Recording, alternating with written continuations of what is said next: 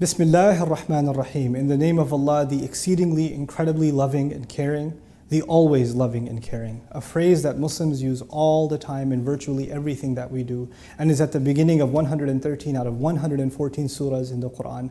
I want to share with you a few memorable things about this, the insights about this phrase that'll help you appreciate what you and I are saying every time we utter Bismillah ar-Rahman ar-Rahim. The first of them has to do with the letter Ba, which is translated in the English in the name of Allah. The in part is Ba. It actually means a few things. It could mean because of the name of Allah, I'm able to do what I do. It also means that conjoined with the name of Allah, in other words, whatever I'm doing, the quality of Allah, the name of Allah, the provider, the protector, the caretaker, the guide, those names are always conjoined, and it's their presence that allows me to do what I do. It also means, you know, to utilize, meaning I am invoking those names of Allah. I'm invoking that quality of Allah that I need to accomplish what I'm going to do. So it's, it's this beautiful, beautiful desperation and reliance on Allah's qualities and His names that is captured inside the Ba. When you come to the word ism, which is translated in the phrase in the name of Allah, the name part, the Arabic word chosen by Allah for it, which is ism, is really interesting. On the one hand, it means something very high and elevated from samu, what that suggests is that the names of Allah are all high and almighty. In other words, there are sometimes names of Allah that are also used for people. Now that sounds crazy, but it's true. Allah is all hearing, or the word is sami'a, hearing. People can be hearing. Allah is wise, but a scholar can be wise. What's the difference? Allah's names, even if they're shared with others, they are higher. Like I'm calling on the names of Allah that are higher than ever imaginable for anybody else. But the other meaning of ism is actually a mark of beauty and something that's distinguished from wasm. And what that suggests is every single one of Allah's names is unique in a way that only can be attributed to Him. His wisdom is like nobody else's. His mercy is like nobody else's. His knowledge is like nobody else's. His creative power is like nobody else's, you know? And then uh, once you acknowledge that, each one of those names are a mark of Allah's beauty. Allah to us is not a, demanding God or a scary God. He's actually a beautiful God. Inna Allah jamilun yuhibbul jamal. Allah, in, in fact, Allah is beautiful and loves beauty. That's actually at the essence of who Allah is. When we say in the name of Allah, we're actually saying something very powerful. Just the use of the word name. We're saying we need these qualities of Allah to accomplish what we need, what we, whatever it is that we're going to accomplish. When we get to the word Allah, a lot of people don't realize the word Allah is one, on the one hand the original name of Allah, and by using it, you're calling on all of His qualities all at once. But the other, some suggest that the word Allah comes from an origin, ilah or wala, which actually means to turn to somebody in desperation. It also means the object of one's intense love. It also means someone that you rely on and lean on. All of these meanings, actually, at the essence of the word Allah, is someone that we love, that we are desperately in need of. I wake up in the morning and just a phrase just pops out of my head, um, um, out my, my mouth, Bismillah ar-Rahman ar-Rahim. As it comes out, I didn't even realize how desperately in need I am of Allah's love, His mercy, His care. You know, and as I said that, I, am transitioned over the two other names of Allah that He didn't want to leave us with. You know, you could just say Bismillah and be done with it. But no, Quran says Bismillah ar-Rahman ar-Rahim. The one who is exceedingly, overwhelmingly loving and caring and will always be that way. And in doing so, what Allah has told me is that in everything that I do, I must never forget that this is actually the essence of who Allah is to me. And this is what Allah embodies in everything that I do. That He is in fact exceedingly loving, caring, and merciful, and is always going to be that way for me. This is at the core of who God is to us as Muslims, and what defines this is why it's, by the way, it's at the beginning of every surah, because it's like these shades you put on. Once you put on shades, everything is shaded in that color, right? Once you read a surah, you have to read it once you put the shades of Bismillah ar-Rahman ar-Rahim on. In other words, you're invoking Allah as the most loving and caring one, and then studying a chapter of the Quran or a part of the Quran. Therefore, you can never look at it as an expression of Allah's anger or His wrath or things like that. All of it has to be interpreted and seen as, as a manifestation of His love, care, and mercy. May Allah really make us people who enjoy the beauty and the power of Bismillah ar-Rahman ar-Rahim in everything that we do. Barakallahu li wa lakum. Assalamu alaikum wa rahmatullahi wa barakatuh.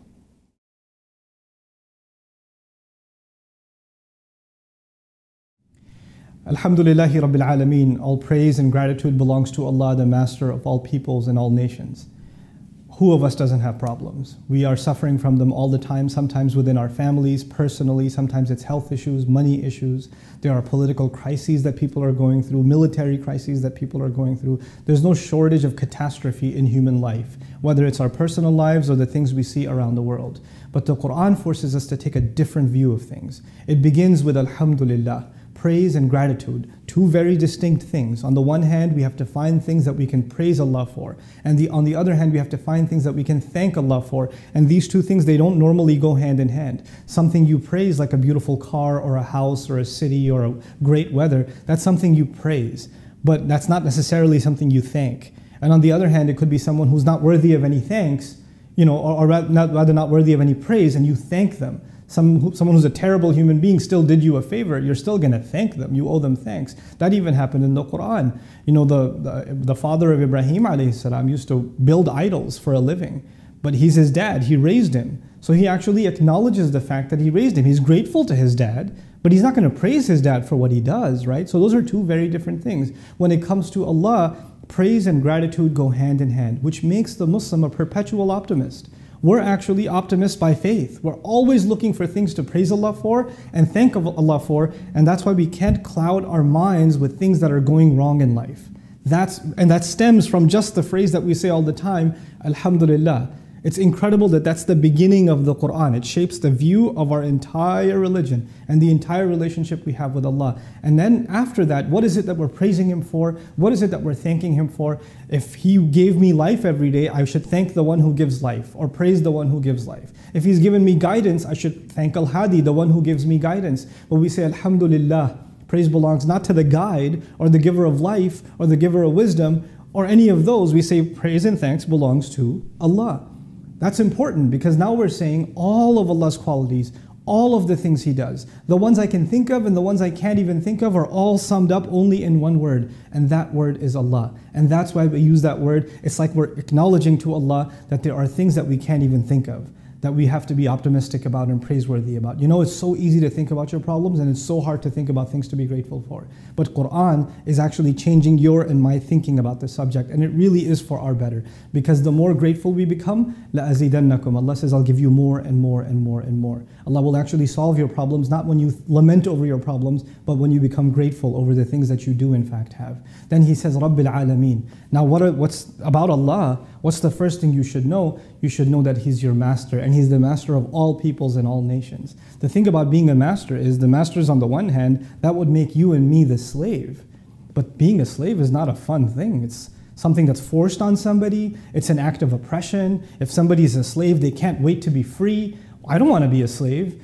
But this is a unique kind of slave because before he introduced you, he didn't say, you know, you better thank your authority, your, you know, the master who's forcing it on you and he's going to punish you if you don't listen. The first things we learned about him, he's Ar-Rahman Ar-Rahim when we said Bismillah Ar-Rahman Ar-Rahim. He's overwhelmingly loving, caring, and merciful with no strings attached and he's always going to be that way. Then we learned that praise and gratitude are genuinely worthy of him and he is Allah. And it's as though I arrive at the conclusion that I'm not going to be a slave to money. I'm not going to be a slave to my own temptations. I'm not going to be a slave to anyone or anything else. I'm not going to be a slave to my cultural standards or the, the latest trends. I'm going to decide to be a slave to Allah out of that love and adoration that I have for Him, that praise and that gratitude I have for Him, that's what's going to bring me to Allah with humility. Not a forceful God, but a loving one that, that draws on that relationship because of your love and appreciation of Him. And then He says that that love and appreciation is not for one nation, it's al alameen. It's all nations, all ethnicities, all languages, all cultures,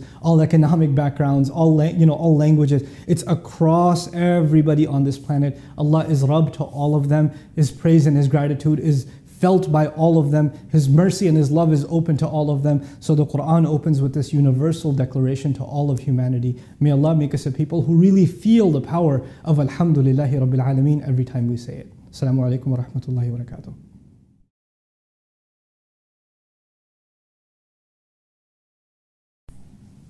Ar-Rahman Ar-Rahim, the incredibly, extremely, always, and beyond imagination merciful, loving and caring. Ar-Rahim, the one who's always loving and caring. These two words together form a very interesting combination. They both have to do with love, care, and mercy. The first thing I'd like to share with you is a lot of translations use the word mercy for them. Uh, I don't particularly jo- enjoy the word mercy as the first translation of these words because in the English language, the word mercy has a lot to do with being spared. Like the, the soldiers showed them no mercy, like they didn't spare them. Or somebody goes before a judge and says, Please show me mercy, which means please spare me. So the idea is some kind of punishment was coming and it was kind of inevitable, and somehow you averted that punishment and you were shown mercy. That is actually not at the core of the meaning of Rahma, the word that is at the root of both Ar Rahman and Ar Rahim. What it fundamentally goes back to is actually the womb of a mother, Rahim. And that's actually even described by Allah Himself, that He talks to the womb of the mother and says, I named you after, I named you after myself. In other words, now think about the womb of a mother. There's a baby inside. The mother goes through all of the troubles. The mother goes through all of the caretaking. The baby has no idea that it's completely enveloped in the love and care of this mother. And this child, as they grow, all they do is cause the mother pain. All they do is make her life more difficult, and all she does in return is to love the baby even more. And that's some glimpse of the kind of love, care, and concern Allah has for you and me. And then He captures that with two words, not just one. One wasn't enough. He says Ar Rahman, and then He says Ar Rahim. You know, the first of them, Ar Rahman, suggests that that love and care is extreme and that it's coming immediately. You don't have to wait for it. And then the, the scary part of it, that it's not going to be forever. That it's there, but it's not there forever, which is why some companions of the Prophet interpreted this as this is God's mercy and His love and His care in this world that extends to everybody. The atheist, the one who hates God, the Christian, the Jew, the pagan, the you know the Hindu, the Buddhist, any any religion or no religion at all, the devil worshiper, they're all gonna get Allah's love, care, and mercy in this world. They're just gonna get it because He's Ar Rahman. But then the one that's going to last forever is in the next life, that's Ar Rahim. But there's something else going on here that I'd like to quickly share with you. If you and I are going through a problem and somebody comes to me and says, Don't worry, Allah is, Allah is merciful. You're like, Yeah, I know, but I wish He was being merciful right now. Like, where's His mercy right now? Where's His love and care right now? Allah says that it's coming right now, and that's why He put the word Ar Rahman first. It's there first to let you know that it's coming and it's there immediately. It's not something you have to wait for and it's not going to be held back from you. It's just not on your terms.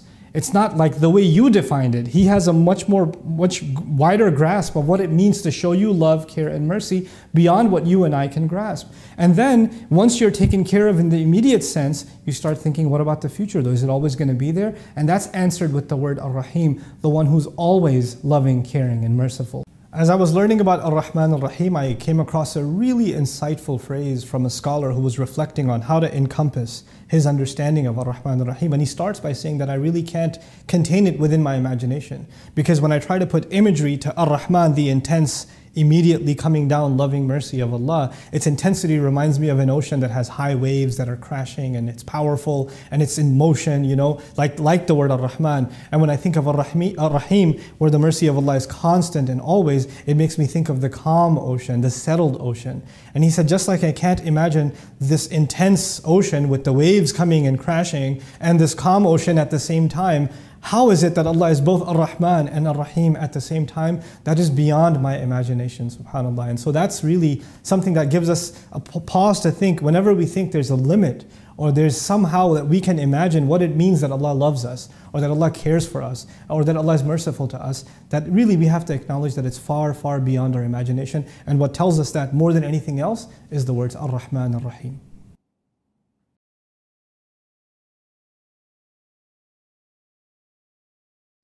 Maliki Yawmiddin, owner and king of the day of judgment. This phrase is actually lots of things at the same time. Let's break it down and package it so that you can process not only what's happening here, but how it connects to what came before. So let's start with that. We just talked about how merciful and loving and caring Allah is. But if that, that's all Allah was, it's easy to take advantage. I used to be a teacher, and when I first started in that profession, I thought I'll just be the best friend to my students. I'll just make jokes with them and never impose any authority on them. There are no consequences for messing up. I'll just crack jokes and be, you know, be the class clown and all of it. And that goes, and it, they loved me for it. But as soon as I asked them to do some homework or some classwork, they said, no, we're not going to do it because they always thought that I'm going to be the nice guy and I don't have the capacity to ever hold them accountable for their actions. If you really want to have a healthy relationship, uh, in any, any of those relationships there's an authority, like Allah is an authority, on the one hand, the premise on which it begins is love, care, and mercy. But if that's all there is, then human beings tend to take advantage.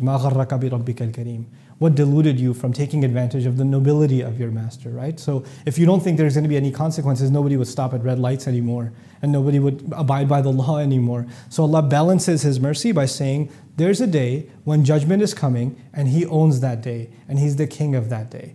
The quick next thing I want to talk to you about is those two words I keep using owner and king. Those are very different things. I own small things like a pen, or I own something like a car, or I own something like a house, but I'm not the king of my car The kingdom is for large, large things. So there's this micro picture of ownership, and there's this macro picture of kingdom. And the word Malik and Malik inc- incorporate both of them. That's important because when Judgment Day begins, there are some huge things that are going to happen. The sun and the moon are going to crash into each other, the earth is going to get flattened. Right? The legions of angels are going to descend. All of humanity is going to be held on trial. That is the scene for a king to bring his entire subjects to account. That's the kingdom of God. But on the other hand, every single person is being dealt with individually as though Allah is their personal owner. And that individual scene of every single deed being accounted for, that's when He is taking the role of owner. And both of them are captured at the same time. Then you just ponder over what Allah said here. It's so amazing. Allah said He's not just the owner of judgment or the king of judgment, He's the king of the day of judgment, Yawmiddin. And the idea of day is it's a piece of time, it's a unit of time. You and I can never own time. I can't own one minute or one second. I can't. Because no matter how wealthy I am, how healthy I am, how young or old I am, I can live in time, but I certainly can't own it because everything that's happening inside of time is beyond me. There's so many things happening all over the universe within that one second that are beyond my control. Allah Azza wa Jal says, declares His ownership over all things in a way that no exception is left by taking ownership of time itself. And then finally, He adds the word ad-din, which is judgment. And deen comes from the Arabic kamata deen tudan. The way you deal with people is how you will be dealt with. It is a day where everybody's going to get their fair share. If somebody was shortchanged, it's going to be fulfilled. Every debit is going to be credited, every credit is going to be debited. Everything's going to get balanced out. First, Allah said He's incredibly merciful. Then He said He's going to treat everybody fairly. Those don't go hand in hand. And so we have to reconcile that really quickly. A judge who's always fair is going to be harsh. And a judge who's merciful is going to let people go. How is Allah both of these things? The way to reconcile that is to understand that Allah is only going to be loving, caring, merciful, and lenient to people who are afraid of His judgment people who forget about his judgment, people who forget that they're going to be standing trial in front of him and don't care about that, they are not worthy of Allah's leniency. So your attitude towards Allah now will determine how much worthy of his love, care, and leniency you are. It is going to have to be a balance between both of those things. We're not going to be we're not going to lose hope in the love and mercy of Allah, and at the same time, we're not going to be oblivious to the punishment or the, the, the consequences of our deeds. It's only the responsible that are only that are going to have a healthy relationship with Allah. May Allah make us of the responsible in light of Maliki Yawmiddin.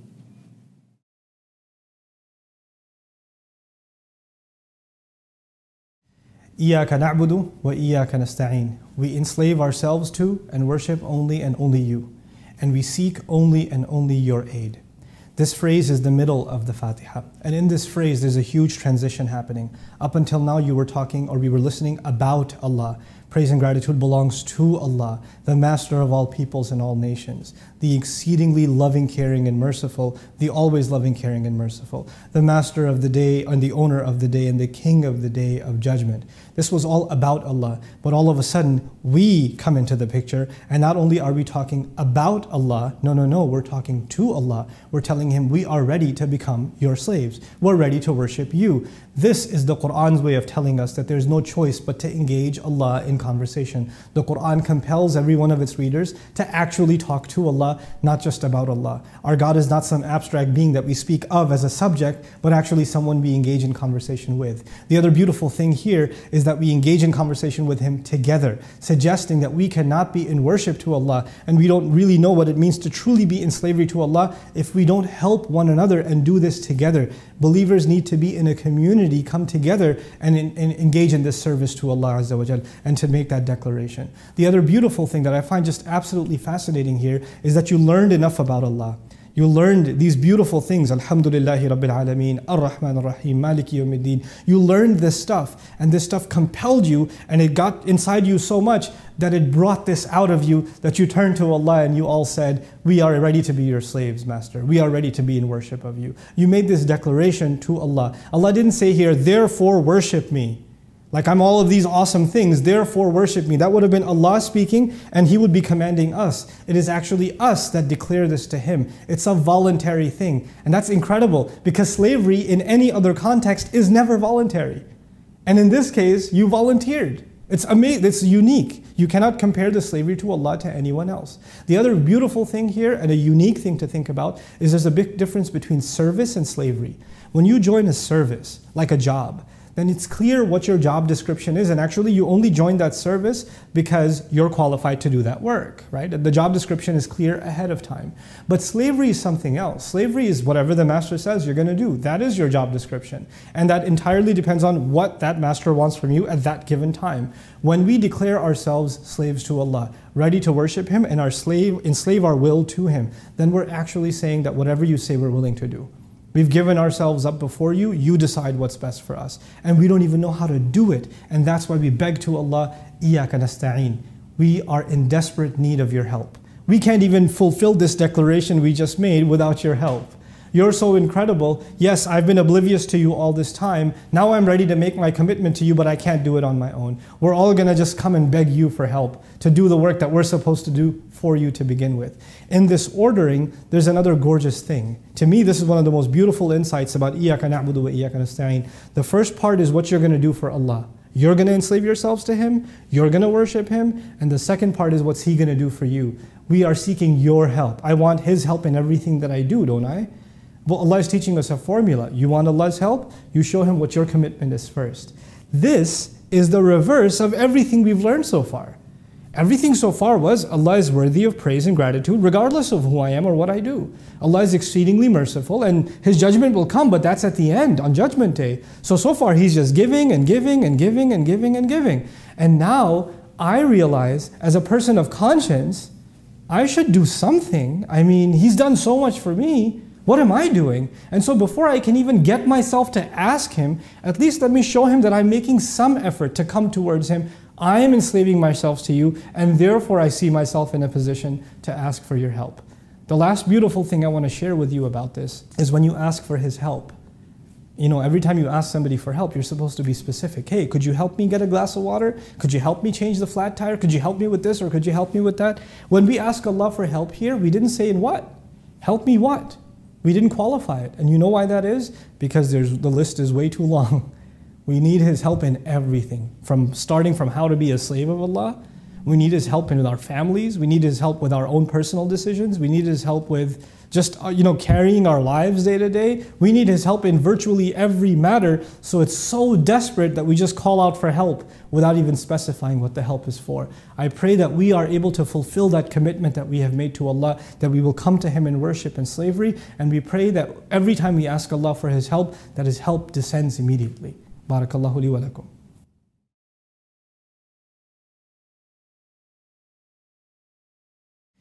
Ihdina sirat الْمُسْتَقِيمِ guide us to, through, and along the straight path. This profound statement begins with a plea to Allah to guide us.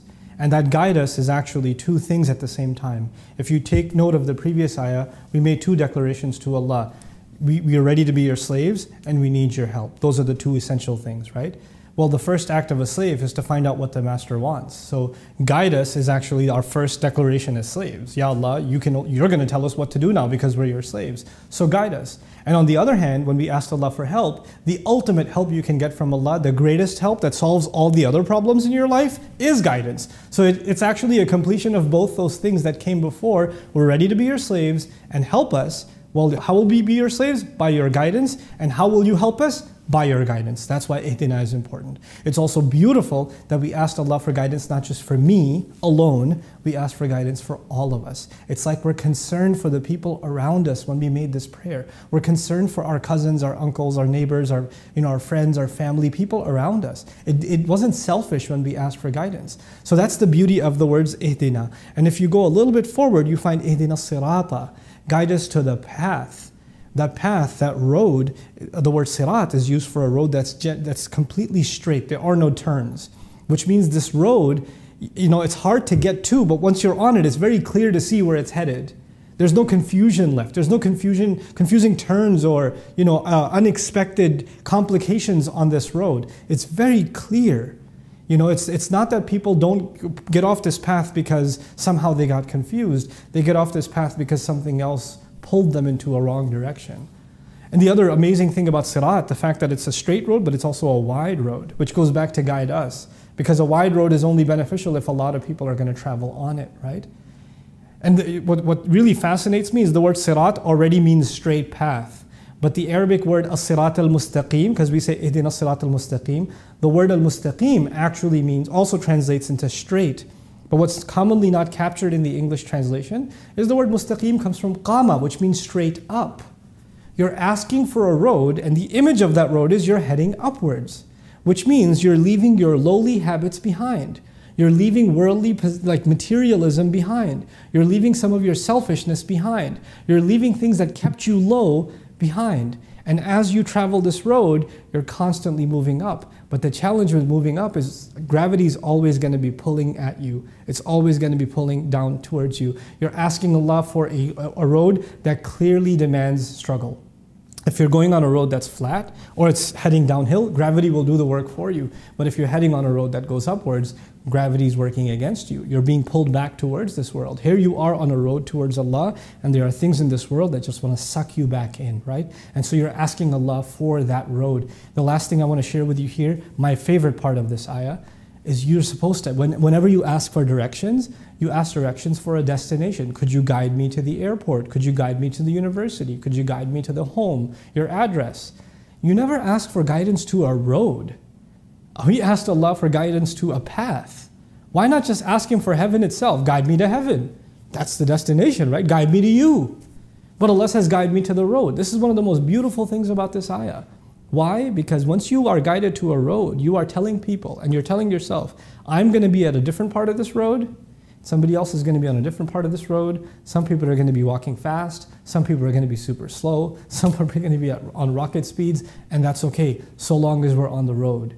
You know, if it was destination, everybody's failed until they reach the destination. But if it's a road, so long as somebody's on that road, and some people are far ahead and some people are far behind, and that's completely okay because they're still on this journey. In doing so, Allah has acknowledged that not all of us are the same level. Some people have a much more difficult life, and even them taking one step on this road is huge. And for some other people, a thousand steps are no big deal.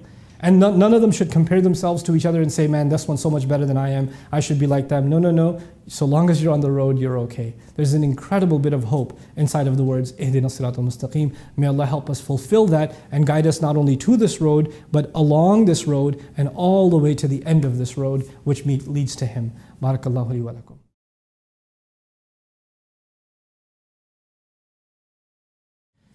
صراط الذين أنعمت عليهم غير المغضوب عليهم ولا الضالين آمين. The path of those you showered favor onto, not that not of those who are recipients of rage, who deserve rage, nor of the lost. This is a complicated phrase, but a really, really beautiful one. The first contrast I'd like to make is this is the second reference to the path, the road. The previous ayah already said, guide us to, through and along the straight path. That ayah described the nature of the path and how it's heading upwards. Now it's describing previous passengers on this path. There are people, please Ya Allah, the same road that so many others that came before us have already traversed. But the way He described those people is not amazing people, rather people who you made this path easy for. It was already alluded to before that this road is not an easy one to take because it heads upward and it's straightforward, which means it's easy to attack. And yet there are people who previously in the past were successful in traversing this road their entire lives. And the way that that's described is you made ease for them, you showered them with blessings, an'amta alayhim. The word an'amta comes from nu'uma, which means softness and ease and comfort. In other words, we are telling Allah, Ya Allah, we already told you, you will guide us, but we need your help. Even if you'd show me this road, go on ahead. I can't do it on my own. It's way too hard. You're going to have to make it easy for me, just like you did for the people before me. As amazing as they were, if you didn't make that road easy for them, they wouldn't have been able to do it. And so there's, there's an acknowledgement of effort on my part, but also a dependence and a reliance on Allah on the other part. Right? So that's an'amta alayhim. The other important, important acknowledgement here is Allah mentions that the people that you want to look to, that you want to mimic, are people in the past.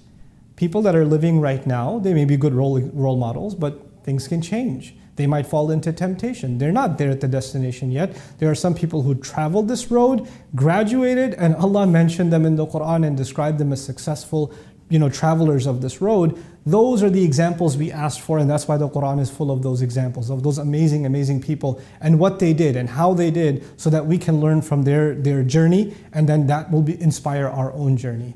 But on the other hand, there are two other roads, and that's often not thought about. There are actually three roads there's the right one, and there's two wrong ones. Ya Allah, make sure you don't let us get on the path of people who are worthy of anger. A lot of translations say worthy of your anger, the path of those, not the path of those who received your rage or who received your wrath. The word your isn't even there in the Arabic. It shouldn't be translated that way. It's talking about people who deserve that anger should be directed at them. Who are these people? Simply speaking, these are people who go on the wrong road while they fully know that this is the right one and that's the wrong one, and they choose the wrong one knowingly, deliberately, anyway. When someone commits a crime, knowing that it's a crime, then obviously they're going to be recipients of anger by those around them. And Allah doesn't limit where the anger comes from because anger might come to them on the day of judgment from others who they misled, from the angels. It may come from Allah. It's not limited, right? And so, on the one hand, Allah made it easy for good people, and those who He's angry at, He's so angry, He didn't even mention His name next to them. He just mentions that they are worthy of anger. And we don't want to be from those people who know the wrong thing and still do it anyway. That's what we're asking Allah for here. But that's not enough. That's one bad road to not get on. What's the other one? وَلَضَّالِّينَ Nor the lost. I don't translate that as nor the misguided. I don't think that's the right translation. Because when you say misguided, it makes it sound like somebody else misguided you. Here we're asking Allah, Ya Allah, I don't want to be among the lost. I want you to remember that the lost are two kinds. There are people who just genuinely they're looking around trying to find their way and they can't, like somebody lost in the desert. And there's somebody else who you say, "Hey, I've got some directions for you." He says, "No, thanks. I'd rather not know. I don't even want to be held responsible once I know." Those are the two kinds of lost people. Ya Allah, don't make me of those who wander aimlessly. Don't leave me hanging. That's one thing you're saying to Allah. Ya Allah, guide me because I genuinely want to know. And don't make me from the kind of foolish people who, when guidance does come to them, they say, No, no, no, wait, wait, wait, don't, don't, don't tell me, don't tell me, because once I know, then I'll be responsible. I would rather remain lost. I would rather not know at all. No, don't, be, don't make us from those people, Ya Allah. Make us from those who not only get on this road that heads upwards, but that you make it easy for them to get on that road. What a profound conclusion to this prayer, this, this, this relationship between me and you and Allah. On the one hand, He is all of those amazing things in the beginning of the surah, and by the end, we're saying, Ya Allah, invoking all of those names we are telling Allah, Ya Allah, without you we cannot get on this journey. May Allah help us embark on this journey and see it through all the way to the end, like those who He showered His mercy upon before. Barakallahu li wa lakum.